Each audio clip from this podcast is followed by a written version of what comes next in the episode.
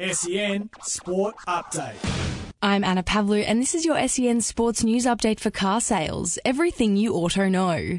Australian captain Pat Cummins has confirmed that Queensland leg spinner Mitchell Swepson will make his debut in the second test against Pakistan. Swepson replaces paceman Josh Hazlewood in the Aussie lineup for the Karachi test starting on Saturday. Pat Cummins doesn't care about Australia's woeful test record in Karachi. Australia enter the second test against Pakistan, yet to win from eight tests at Karachi's National Stadium.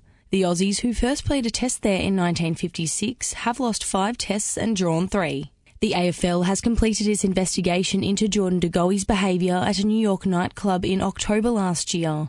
The league have ordered the Collingwood midfielder to make a $10,000 donation to the Salvation Army after it was determined that he had breached AFL Rule 2.3 by engaging in conduct unbecoming. And Australia's white ball captain Aaron Finch has been given a surprise late opportunity to play for a record ninth Indian Premier League team after being snapped up as a late replacement by Kolkata Knight Riders. Finch has accepted the chance to step in for England's Alex Hales, who has cited bubble fatigue as a reason for withdrawing from the T20 tournament. That was your SEN Sports News update for car sales. Sell your car the hassle free way with the Car Sales Instant Offer. SEN Sport Update.